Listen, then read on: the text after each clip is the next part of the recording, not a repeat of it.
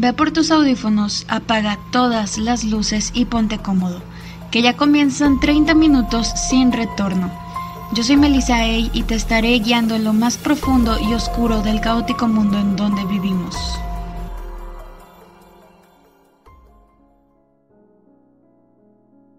Si bien la historia tiene sus oscuros secretos, esto que les voy a platicar a continuación era visto incluso como un gran descubrimiento, algo digno de lo cual estar orgullosos, algo que en ese momento, según las personas detrás de todo, era algo que revolucionaría por completo la medicina o más bien que ya la estaba revolucionando. O sea, para que me entiendan, esto más que un secreto fue algo que se hizo a la luz pública, es algo que está marcado en la historia actualmente y que pues no se trató de ocultar, pero sí es una mancha bastante negra y algo que actualmente se ve como...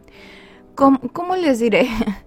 como son esas cosas que si no pasaban de esa manera no sabríamos, no hubiéramos dado un paso más en la medicina y ok, voy de acuerdo, pero sí es, parece de ficción, parece una película de terror y bueno, vamos a hablar hoy de lo que fue la lobotomía. Me parece importante hablar de este tema, no es tanto inclinado a la historia, es más bien a los horrores de ella. Empecemos pues hablando de esta época en la que los sanatorios, las instituciones psiquiátricas cada vez estaban más llenas de pacientes. En ese tiempo no se tenía idea de cómo atenderlos, no sabían cómo controlarlos o qué hacer con ellos. No había medicinas tal cual como las conocemos ahora para este tipo de casos. Y lo común de ese entonces era también algo bastante horrendo practicaban los electrochoques, básicamente le, llamaban a esto una terapia de electrochoc y era algo pues muy tortuoso e inútil, pues a través de, como les menciono, electrochoques, descargas de energía, se inducía a los pacientes al coma o a las convulsiones en las que además acababan con huesos rotos. O sea, era un procedimiento bastante tortuoso para ellos y de alguna manera los dejaba en un estado en el que se les podía controlar más fácilmente. Así que vayamos de una vez a entrar a la parte oscura de todo esto que viene iniciando en Londres en los años 30 en un congreso de medicina cuando unos médicos realizan un experimento y lo dan a conocer a médicos de todo el mundo en el que a tres chimpancés con síntomas de neurosis y de ansiedad se les practica esto. A ellos se les extrae una parte del cerebro, la parte del lóbulo frontal básicamente, y solamente a uno, solamente a uno y con eso tuvieron se le desaparecen los síntomas y se vuelve más tranquilo y se vuelve más dócil. Muchos médicos al parecer quedarían totalmente fascinados de esto. Les digo, eran unas épocas en las que no había un tratamiento, o sea, se, estaban, eh, se estaba estudiando apenas, se estaban haciendo experimentos.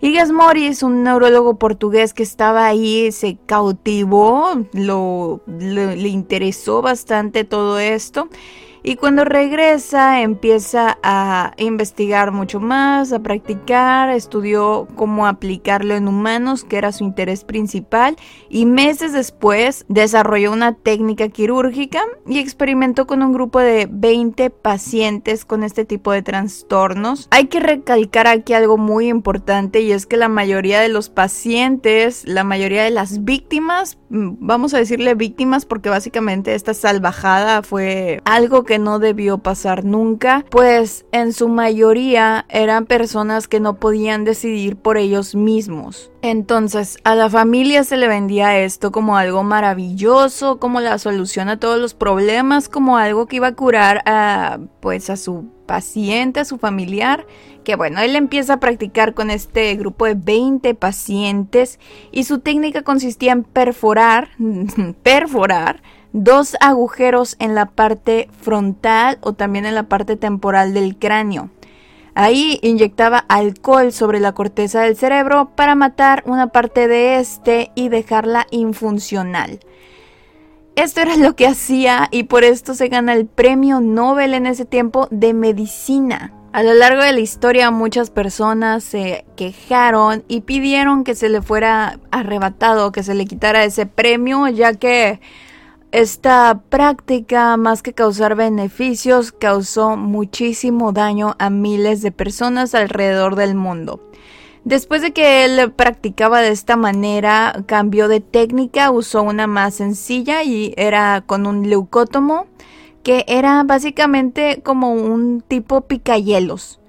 Él lo que hacía de igual manera era perforar el cráneo y seccionaba rodajas de cerebro. Esto dependiendo del daño del paciente. La lobotomía se hizo un tratamiento oficial, se realizaba a miles de personas y bueno, este doctor lo estuvo practicando, operó a muchísimas personas, entre comillas, con éxito, hasta que un paciente de este tratamiento lo buscó y le disparó ocho veces con su carrera.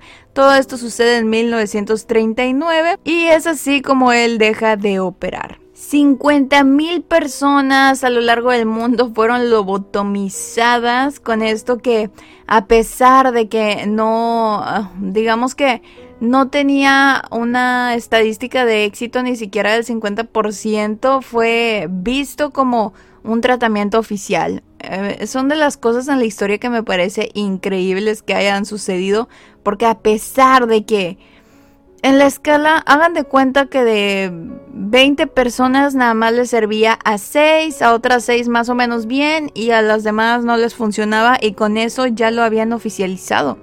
En Estados Unidos es donde más lobotomías se hicieron y esto fue, esto también es ridículo y pareciera sacado de película, pero esto fue por un psiquiatra, Walter Freeman, que hizo miles de operaciones, esto sin ser cirujano ni ser neurólogo. O sea, estamos hablando de operaciones directamente al cerebro. Y las hacía un psiquiatra. Obviamente para ser psiquiatra también ocupas estudiar medicina, pero no es un neurólogo especialista en el cerebro, no es un cirujano siquiera. Y bueno, lo que él hacía era precisamente con un aparato que parecía un picayelo a través de la órbita del ojo lo metía, lo rotaba para destruir la conexión del lóbulo frontal con el resto del cerebro y así era como hacía su, su operación y ni siquiera se necesitaba estar como en un consultorio o en un hospital, la operación duraba 15 minutos y tenía unos cuidados muy sencillos, decía. Él andaba en una camioneta, la que llamaron, les digo, esto parece una burla, la llamaron lobotomóvil.